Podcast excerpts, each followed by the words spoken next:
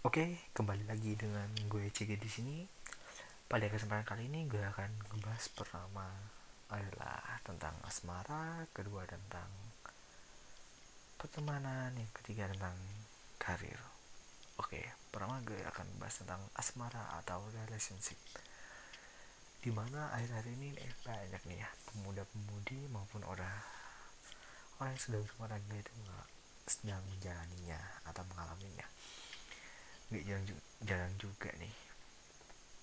Banyak di antara kita itu uh, berharap bahwa pasangan kita itu adalah orang yang harus sesuai dengan ekspektasi kita. Banyak nggak semua tapi banyak.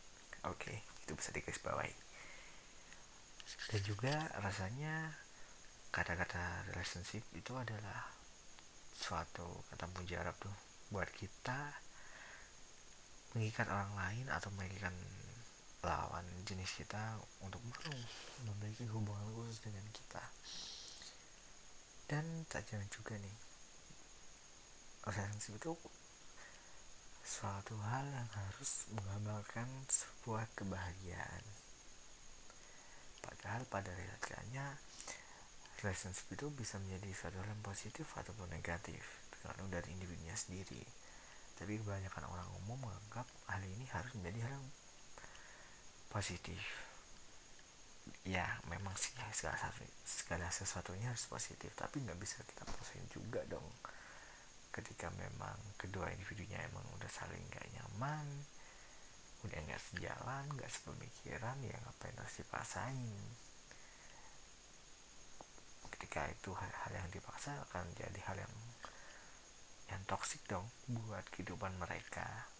Jadi di sini uh, relationship yang baik adalah di mana kedua pasangan ini atau kedua belah pihak ini sama-sama saling mengerti sama-sama saling diuntungkan dan sama-sama saling bisa memahami.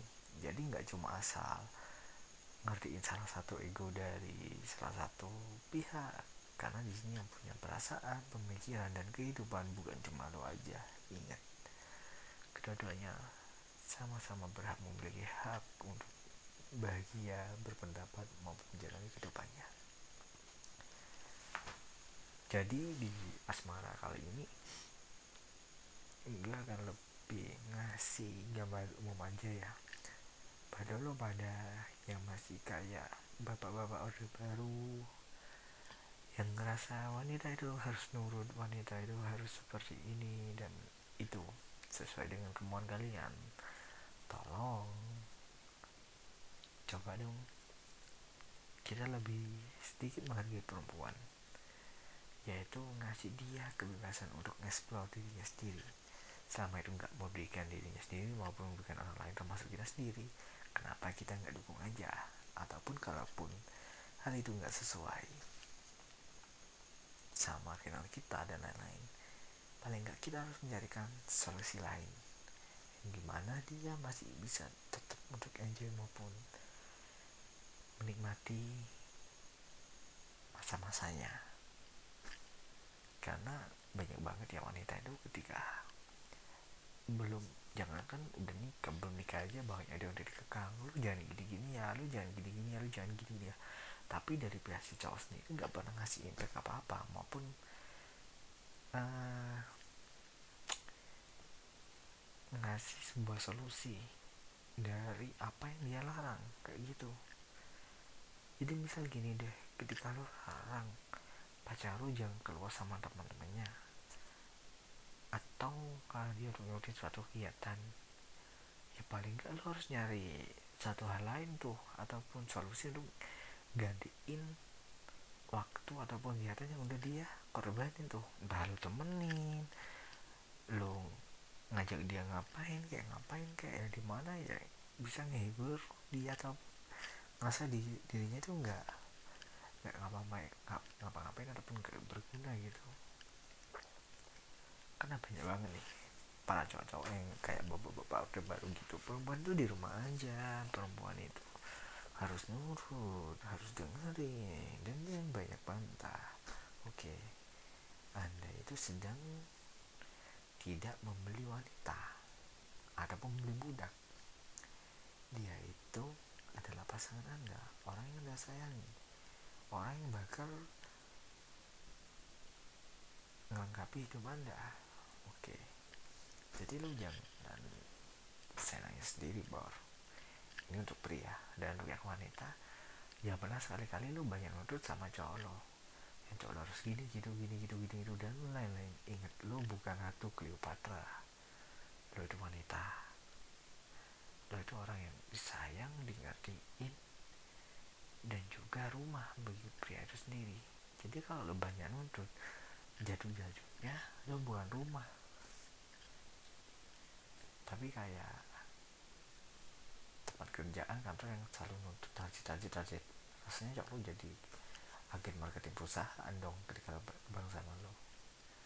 Dan buat cewek juga jangan pernah sekali-kali kalian itu menggunakan kata teori feminisme untuk ngelabuin ataupun membantah cowok kalian. Ketika cowok kalian itu keras paling nggak kalian bisa ngasih pengertian penjelasan pada cowok kalian dengan cara halus dan baik dan benar. Karena apa? Karena cowok ketika dikerasin dia bukan tambah ngerti ataupun tambah lemah tapi mereka tambah keras. Karena cowok sejatinya adalah orang yang tegas maupun keras. Tapi ketika kalian bisa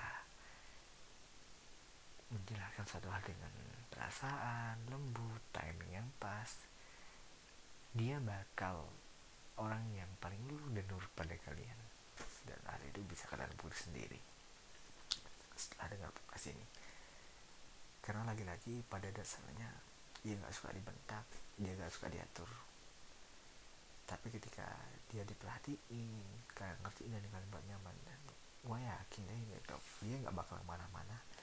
Kalaupun dia bakal ke mana-mana berarti dia lagi error. Atau emang udah konsep tuh otaknya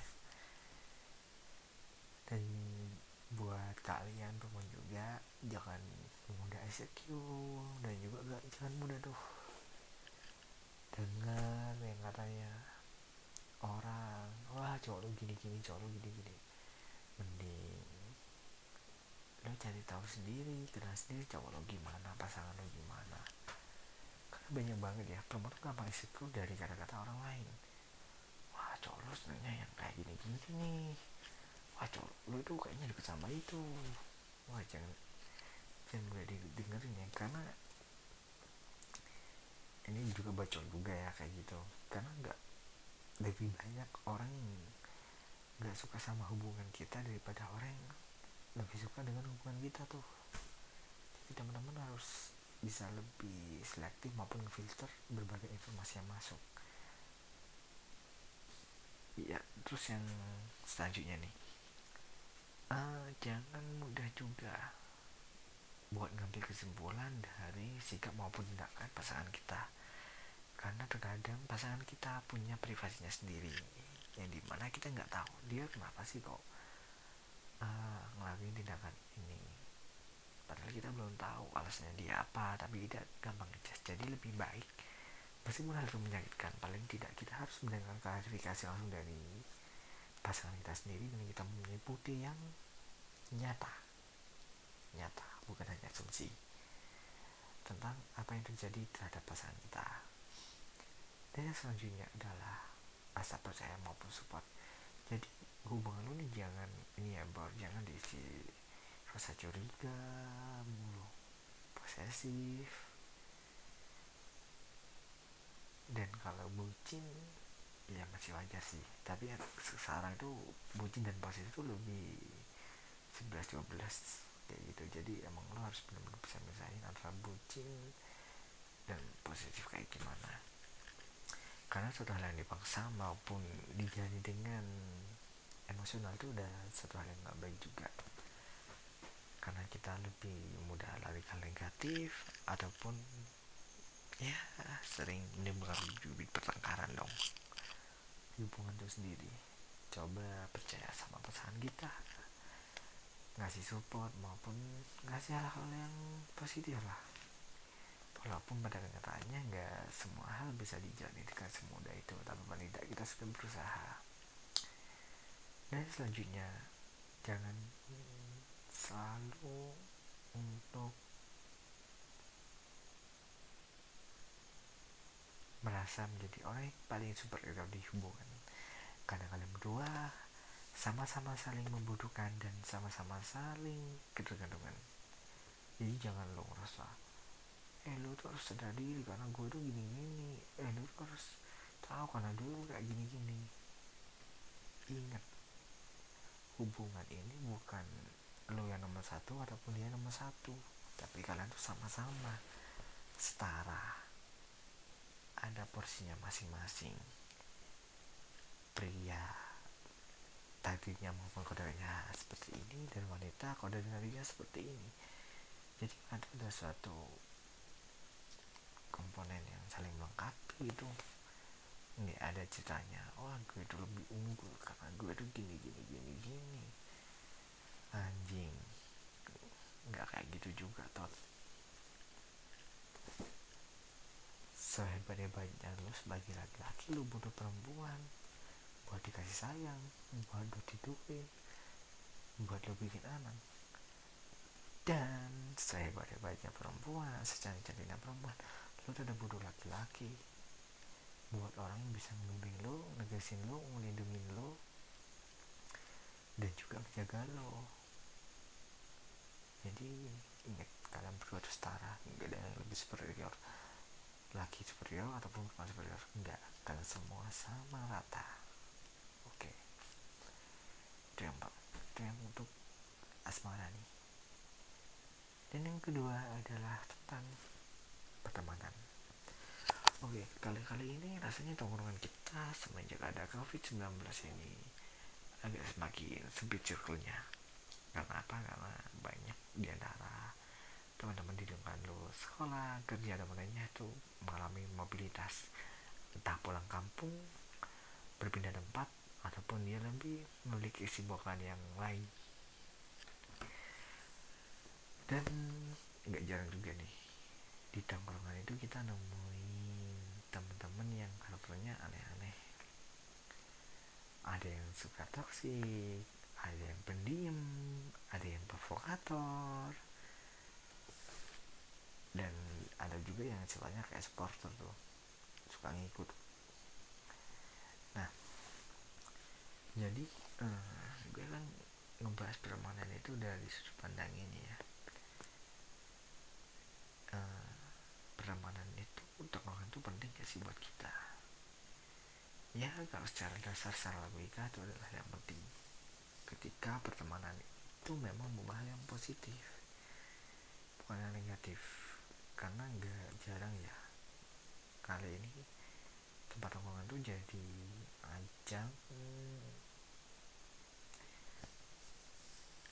Ajang adu domba juga bisa. Ajang pamer-pameran juga bisa. Dan ajang strata juga bisa. Karena kalau ini tuh ya eh, sebuah pertemanan itu kebanyakan dilihat dari kelas sosial maupun caranya ketika lo golongan atas lo ngomongnya dengan golongan atas di mana lo kayak bikin boy band ataupun girl band yang di mana circle lo adalah orang-orang atas kalangan vertikal. Dan di mana anak-anak yang biasa aja itu ngumpul dengan anak-anak biasa aja itu golongan horizontal. Ini sudah mulai banyak kejadian nih. Entah itu di kota kecil, kota besar maupun pedesaan. Jadi rasanya pertemanan itu menjadi strata, strata sosial maupun identitas sosial kita padahal gak selamanya begitu. Bisa aja nih. Kita ya no, oke okay, ngobrol banget dong. Bikin si pertemanan itu ya karena ada dasar kita friendly ataupun nyaman sama mereka. Tapi pada kali ini hal ini menjadi sebuah tren. Mungkin bahwa tongkongan itu sebagai cerminan golongan dari orang-orang tersebut. Padahal seperti kita ketahui nih di tongkrongan banyak banget karakter orang-orang berbeda-beda kayak gitu. Jadi ketika kita datang ke kumpulan itu seru itu belum tentu kita seluruhnya sama sama mereka. Bisa jadi kita datang karena menghargai ataupun kita memang ada kebutuhan yang harus kita omong di sana. Dan untuk lulus semua nih yang misalnya anak-anak introvert yang rasa lebih nyaman di rumah dan lain-lain uh, emang pertemanan itu penting ya emang kita bangun relasi sama orang hubungan sama orang lain di luar sana itu penting. Ya menurut gue sih penting. Meskipun ini lo ketemu sama orang paling nggak lo harus emang bener-bener punya temen. Yang di mana temen itu bener-bener temen buat lo bukan hanya teman sekedar teman aja. Karena kebanyakan kali ini kan temen hanya teman aja hanya temen aja bukan bener-bener temen kayak gitu. Jadi ketika lo introvert jangan sampai deh lo mikirin kayak karena beda ya orang introvert sama orang yang bener-bener gak punya temen introvert itu karena kalian emang gak banyak bicara tapi kalian masih punya teman. Tapi orang yang gak punya teman tuh dia udah jarang bicara teman banyak bicara tapi dia gak punya apa-apa itu beda. Jadi tolong dibedain tuh. Dan ketika kalian punya sikap pertemanan jangan sampai kalian itu jadi orang yang toxic. Maupun jadi orang yang egois banget tuh kayak ah, kalau dia kalau nih orang ini gak ngertiin gue gue nggak mau lah ngumpul lagi. Gue itu lo harus ngertiin gue bro. Karena gue gini gini gini gitu. Kayak rasa superior juga. Wah nggak baik juga tuh. Jadi coba deh ketika lo di tongkrongan tuh ya meski temen lo kayak kayak gimana gimana kadang anjing anjingan juga lo cari tuh pertemanan yang di mana memang bener-bener ngapresiasi lo. Apresiasi nggak pasti lo harus melulu disanjung kadang lo ditai-tain juga dong. Tapi di mana mereka emang bener-bener nggak perlu teman ada ketika lo susah ada ketika lo seneng juga. Dan di situ di mana mereka yang mampu benar benar-benar bisa mengenali lo dan memahami lo. Karena banyak juga ya kayak contoh nih ya persahabatan atau pertemanan itu sekali itu dipertahanin gara-gara masa usia mereka kenal. Itu teman kecil teman SD teman teman les atau apa gitu dia ngerasa udah lama dia ngerasa bahwa pertemanan itu harus dipertahankan. Padahal pertemanan mereka itu enggak enggak solid toxic karena saling-saling memakai topeng. Nah itu yang nggak baik juga itu diterusin cuma dengan alasan belak-belakan kita teman dari kecil kita teman dari SD kan harusnya. Kita ngumpul sama-sama gini gini gini gini. Wah itu bukan hal yang baik untuk diterusin jadi lu tuh manusia lu tuh bukan pohon jadi lu punya hak untuk berpindah tempat. Dari sikap bermain kayak gitu ke tempat yang lainnya. Tapi bukan berarti lu harus musuhin teman-teman lu yang lama. Atau yang emang kurang begini ya udah lo cukup kurangi aja. Meminimalisir aja pertemuan lo maupun tongkrongan lo sama mereka mereka ini. Karena itu berpengaruh banget pada kondisi psikologis lo ke depannya kurang lebih lah entah lo orangnya uh, idealis ataupun apa itu bisa berpengaruh banget kok beneran nih.